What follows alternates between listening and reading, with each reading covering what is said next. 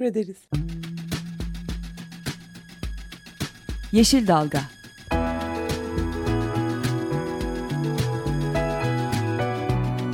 Çevre mücadeleleri üzerine.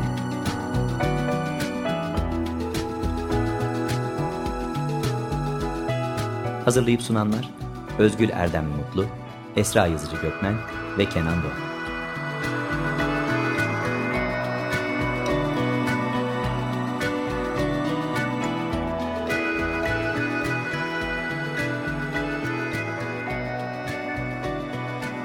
Yeşil Dalga programına katkılarından dolayı Vilo Pompa Sistemlerine teşekkür ederiz.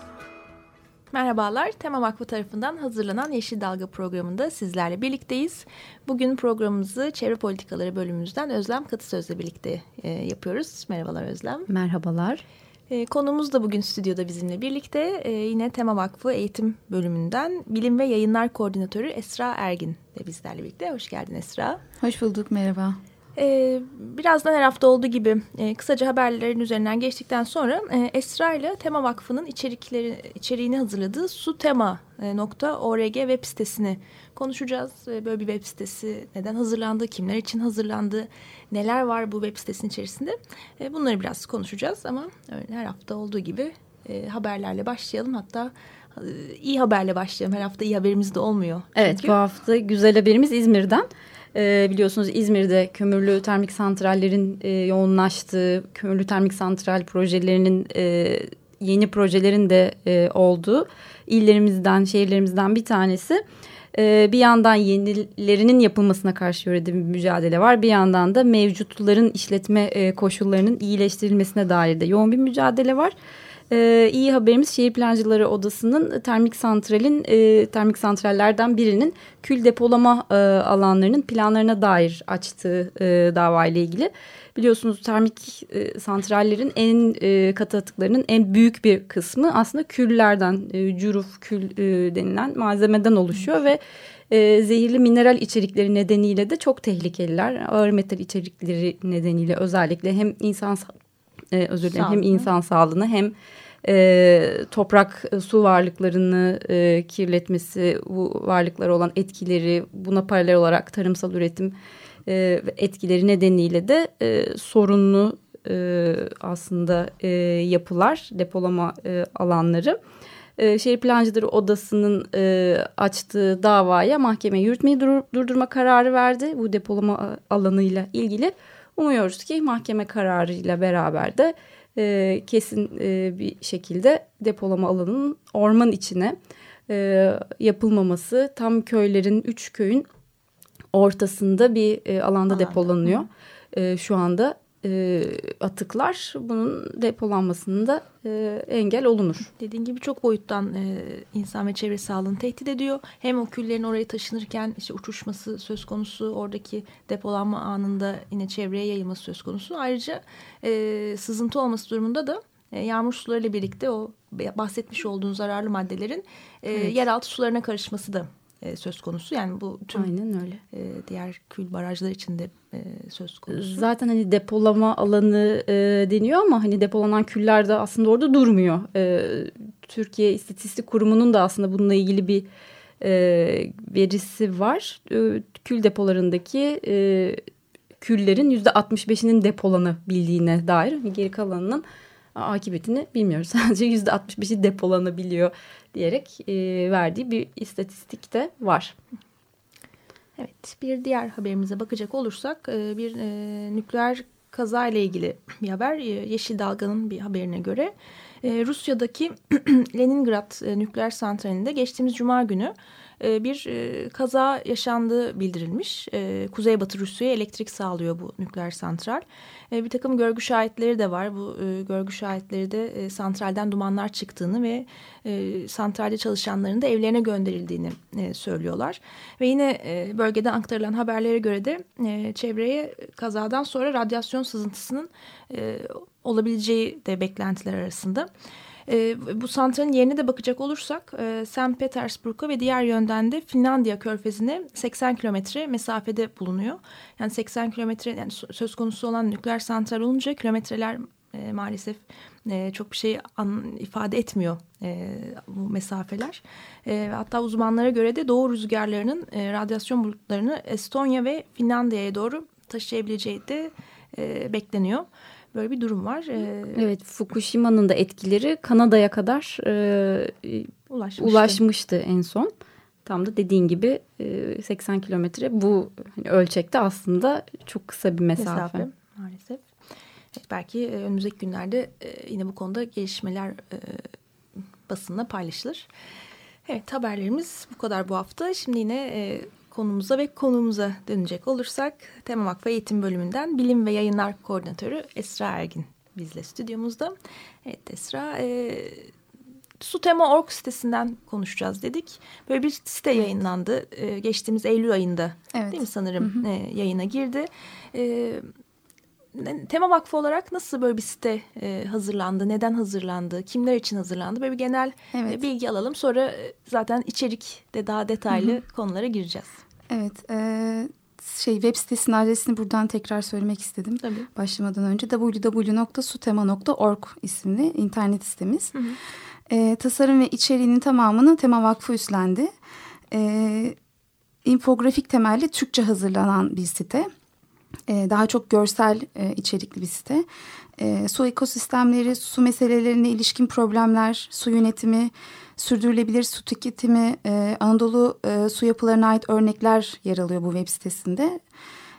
Ve bu içeriklerin yanında da su konulu güncel yayınlar, konunun uzmanları tarafından kaleme alınmış veya tasarlanmış dokümanlar, internet sayfaları ve raporlar içeriyor. Hı hı.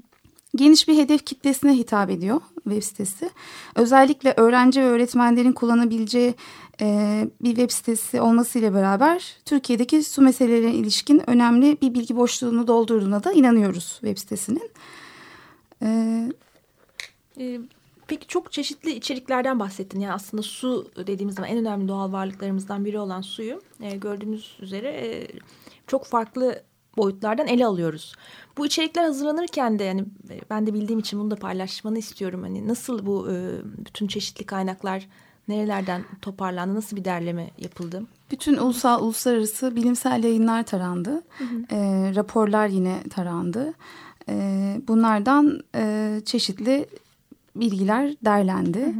Hı hı. Hem dünya ölçeğinde bu bilgilere yer verildi hem de Türkiye ölçeğinde yer verildi. Geniş bir kapsamda su meselesini ele almaya çalıştık her yönüyle. Yani mümkün olduğunca bilimsel temelli, evet, kaynaklardan. Zaten evet, infografi web sitesine girdiğinizde de göreceksiniz. Her infografinin altında o infografiyle alakalı bilgi yer alıyor ve o bilgilerin hangi kaynaklardan yer aldığı da hemen altında kaynakçada belirtiliyor. Peki. 5 ana bölümden oluşuyor web sitesi, değil mi? Daha doğrusu, evet, su meselesini 5 bölümde ele alan bir yapısı var. Bu bölüm başlıklarından ve içeriklerinden kısaca bahsedebilir misin? Tabii ki. 5 bölümde Mavi Gezegen, Kırılgan Döngü, Geleceğin Suyu, Büyük Resim ve Suyun Mirası başlıklarına yer verdik.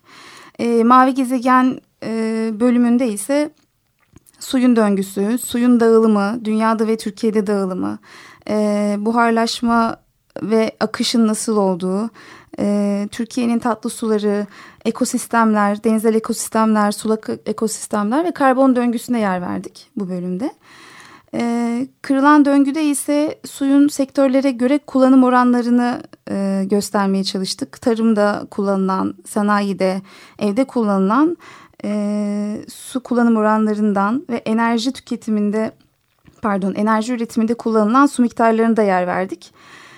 Havzalarda bulunan su oranlarına, değişen iklimler ve su konularına değindik. Hı hı. Kırılgan döngü.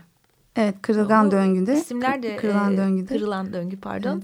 Evet. Çok güzel aslında içeriği. Evet, içerik hakkında ipucu veriyor yine, hı hı, ufak ufak. Geleceğin suyunda ise evsel su tüketimin ve aslında suyu nasıl koruyabiliriz, korumanın yolları, bireysel çözümler, çatı suyu hasadı, yağmur suyu hasadı, tarımsal yine su hasadına değindik. Büyük resimde ise deniz ekosistemlerinin önemine, sulak alan ekosistemlerinin önemine, su yönetimine, Türkiye'de su yönetimi nasıl yapılıyor buna dair bilgiler verdik. Suyun mirasında ise dönemlere özgü su yapılarından bahsettik. Eski dönemlerde işte Urartu, Şamran Su Kanalından, Delikkemer'den, Ferhat Su Yolundan, Amasya'da yer alan, Yerebatan Sancı'ndan, İstanbul'dan ve çeşmelerden örnekler verdik. 5 bölümde su meselesini ele almaya çalıştık. Peki bu şimdi bu bölümlere girdiğimizde de aslında çok bilgiler de var. Bir de aynı zamanda ulaşılabilecek çeşitli kaynaklar da var. Yani bu her 5 başlık altında. Evet. Onu da bir istersen anlatır mısın? Nasıl, hangi tür bilgilere ulaşılabiliyor? Evet, bölüme girdiğinizde infografiye tıkladığınızda detaylı bir açıklama ve kaynakça görüyorsunuz. Bu infografiyi sosyal medyada üzerinden de paylaşabiliyorsunuz aynı zamanda.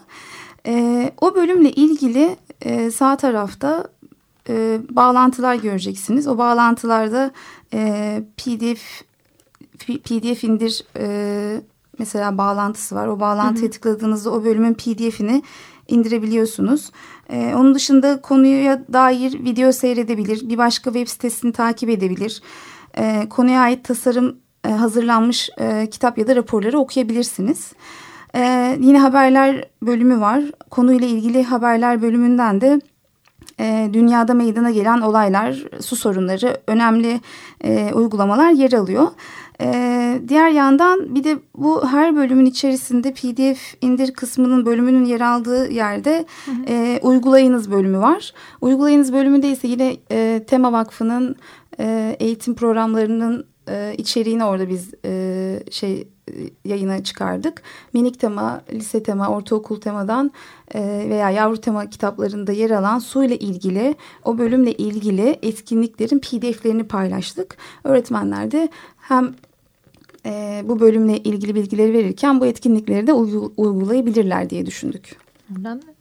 Evet, çok tamamen hep bilgi paylaşımına yönelik hem farklı kaynaklara da ulaşılmasını sağlayan bir web sitesi. Kullanımı da kolay, hani görsellerle zenginleştirilmiş, sadece web sitesi olarak değil, aynı zamanda hani PDF'lerin indirilmesiyle de hani referans belge olarak da aslında kullanabileceğimiz, hem çok pratik hem de görsellerle zenginleştirilmiş, anlaşılması kolay, su sistemini bir bütün olarak göstermesi açısından, birbirini tamamlayan unsurları göstermesi açısından da çok güzel bir web sitesi olmuş. Ayrıca ufak bir hatırlatma da yapalım. Yeşil Dalga programlarımızdan su ile ilgili olan programlara, geçmiş programlarımıza da yine bu sutema.org sitesinden ulaşılabiliyor. Onlar arşiv olarak dinlenebiliyor. Peki şimdi yine bu başlıklara geri dönüp daha içlerine girecek olursak, ilk başlığımızdan başlasak, neler bilgiler var içerisinde, onlardan birazcık başlayalım. Teker teker hepsine girelim birazcık. Mavi Gezegen başlığı. Bu bölümde su döngüsünü, su dağılımını ele alıyoruz ve ekosistemlerden bahsediyoruz aslında. Denizel ekosistemlerden, suda kalan ekosistemlerinden bahsediyoruz. Aynı şekilde daha sonraki bölüm olan büyük resimde ise bu ekosistemlerin sağladığı hizmetlerden bahsediyoruz. Ekosistem hizmetlerine giriş yapıyoruz orada. Yani aslında bu suda kalan alan ekosistemlerinden biz nasıl faydalanıyoruz? Yeryüzüne ne gibi bir katkısı var? Ondan bahsediyoruz. Tabii bu doğrudan veya dolaylı bir hizmet olabiliyor. Doğrudan aldığımız hizmet gıda, belki balık olabilir. Ama dolaylı olarak aldığımız hizmet ise su döngüsü ve karbon döngüsüne, sağlıklı işleyişine olanak sağlıyor diğer yandan. Evet, mesela bataklık ya, genelde sulak alanların karşılığı ve hani bataklıklarla mücadele edilir, onlar kurutulmaya çalışılır. Bunun aslında bir sulak alanın, bataklığın da bir ekosistem hizmeti var. Evet, özellikle turbalık alanların karbon depolama kapasitesi oldukça yüksek. Ormandan da yüksek, diğer alanlardan da yüksek. Suyun filtre edilmesi ya da işte sellere engel olması açısından da aslında hani bizim bilmediğimiz ama doğrudan yararlandığımız bir takım. Evet, dolaylı olarak yararlandığımız hizmetler kesinlikle. Evet, isterseniz bir şarkı arası verelim ve ardından yine bu web sitemizdeki başlıkların altında neler olduğunu incelemeye devam edeceğiz. Şimdi bir şarkı arasındayız.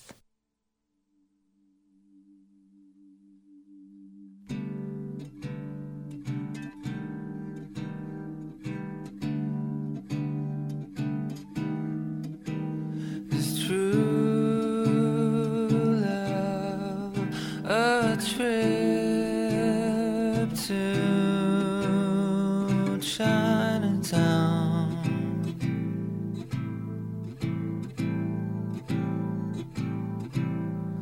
or being held in one's opium gaze.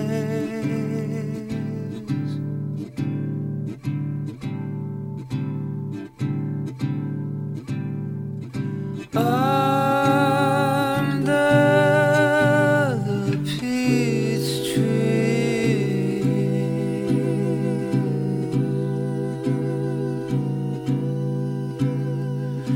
there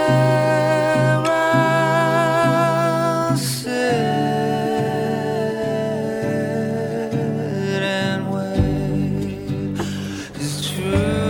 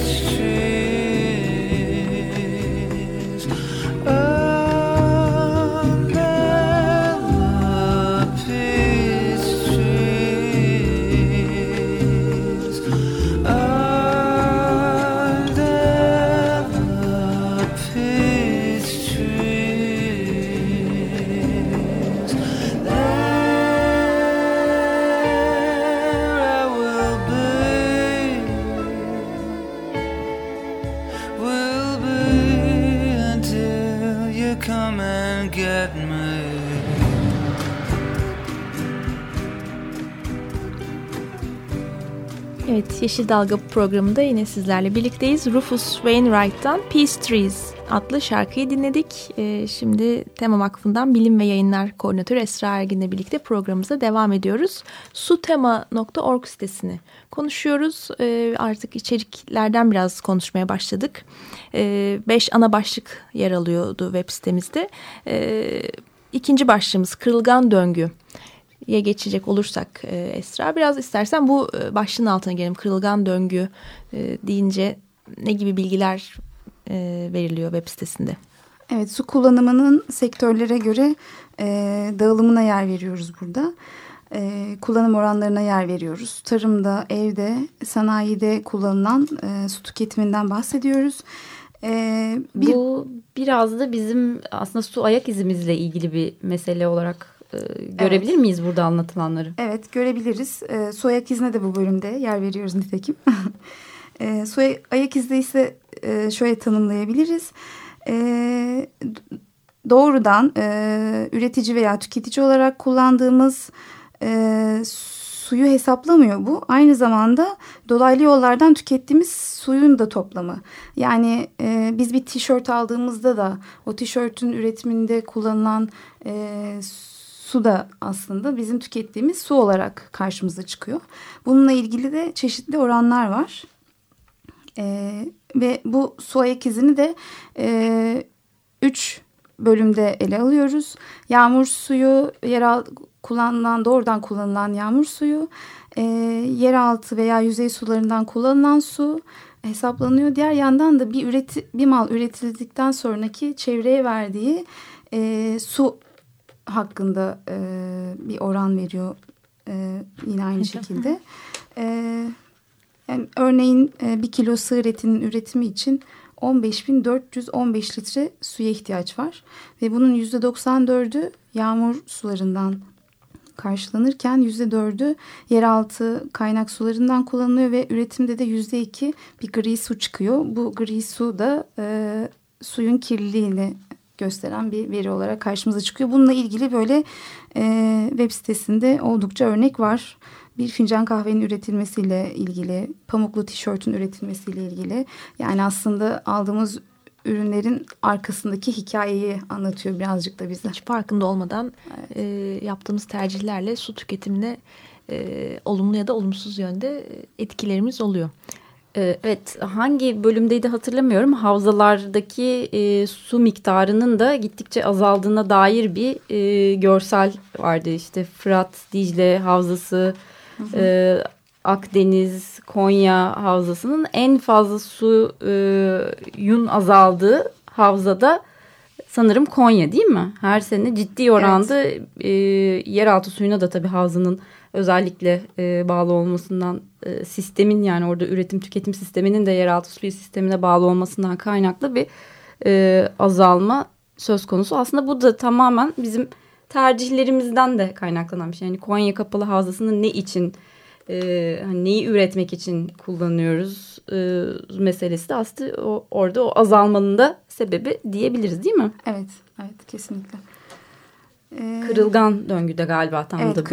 Kırılgan döngüde değişen iklimler ve su başlığı altında görebilirsiniz infografiyi. Bütün bu kararlarla ilgili de aslında kimlerin yetkisi sorumluluğuna olduğuna dair de sutema.org sitesinde bir bölüm var sanırım. Evet, Türkiye'de su yönetimine ilişkin bir bölüme yer verdik. Orada da zaten şekilde de göreceğiniz gibi burada da görüyoruz. Suyun yönetiminde neredeyse devletin bütün kademeleri yer alıyor. Yerel yönetimler, belediyeler, Orman Su İşleri Bakanlığı, Sağlık Bakanlığı, Gıda Tarım Hayvancılık Bakanlığı oldukça fazla kişi su yönetiminde yer alıyor. Ve aslında idari yapıyla beraber mevzuatta da bir böyle bir karışıklık diyebileceğimiz bir durum var. Şu anda çok fazla sayıda kanun yönetmelik var sularla ilgili doğrudan ve dolaylı ama hep her seferinde işte böyle altını çizmeye çalışıyoruz. Sularımızla ilgili genel bir çerçeveyi belirleyen yasamız yok. Yani örneğin topraklarla ilgili işte 5403 sayılı kanunumuz var. Meralarla ilgili kanunumuz var. Ormanlarla ilgili var ama su gibi son derece hayati bir doğal varlıkla ilgili şu an bir kanunumuz yok. Bunun için de bir an önce Tema'nın da hep hazırlamış olduğu öneri ve hep her fırsatta dile getirdiği üzere bir an önce Türkiye'de bir sularımızı öncelikli olarak korumaya yönelik bir kanunu çıkartmasına ihtiyacımız var. İdari yapının da bu şekilde daha düzenleneceğini de düşünüyoruz. Evet.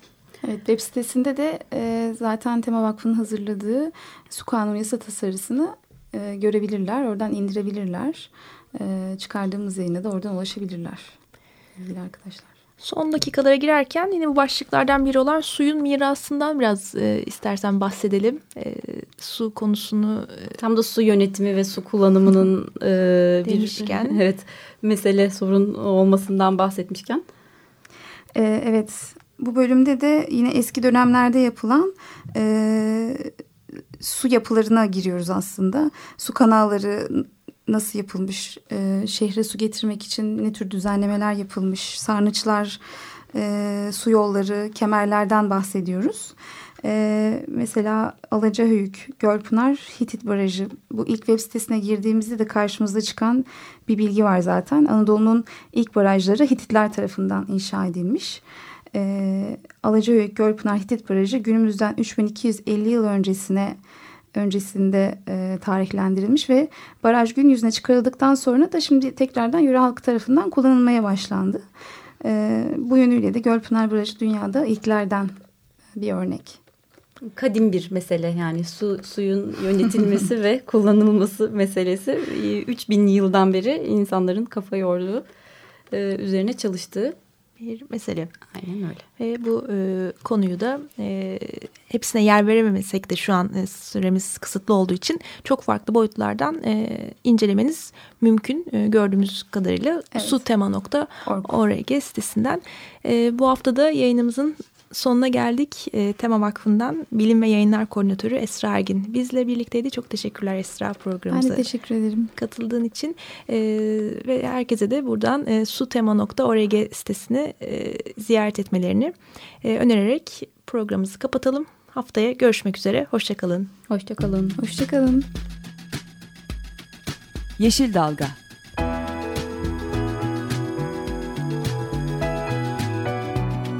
Çevre mücadeleleri üzerine.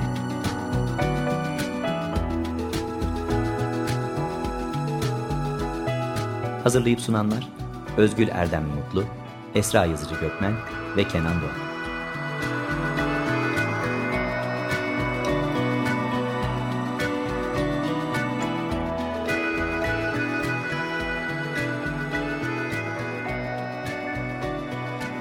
Yeşil Dalga programına katkılarından dolayı Vilo Pompa Sistemlerine teşekkür ederiz. Açık Radyo program destekçisi olun. Bir veya daha fazla programa destek olmak için 212 alan koduyla 343 41 41.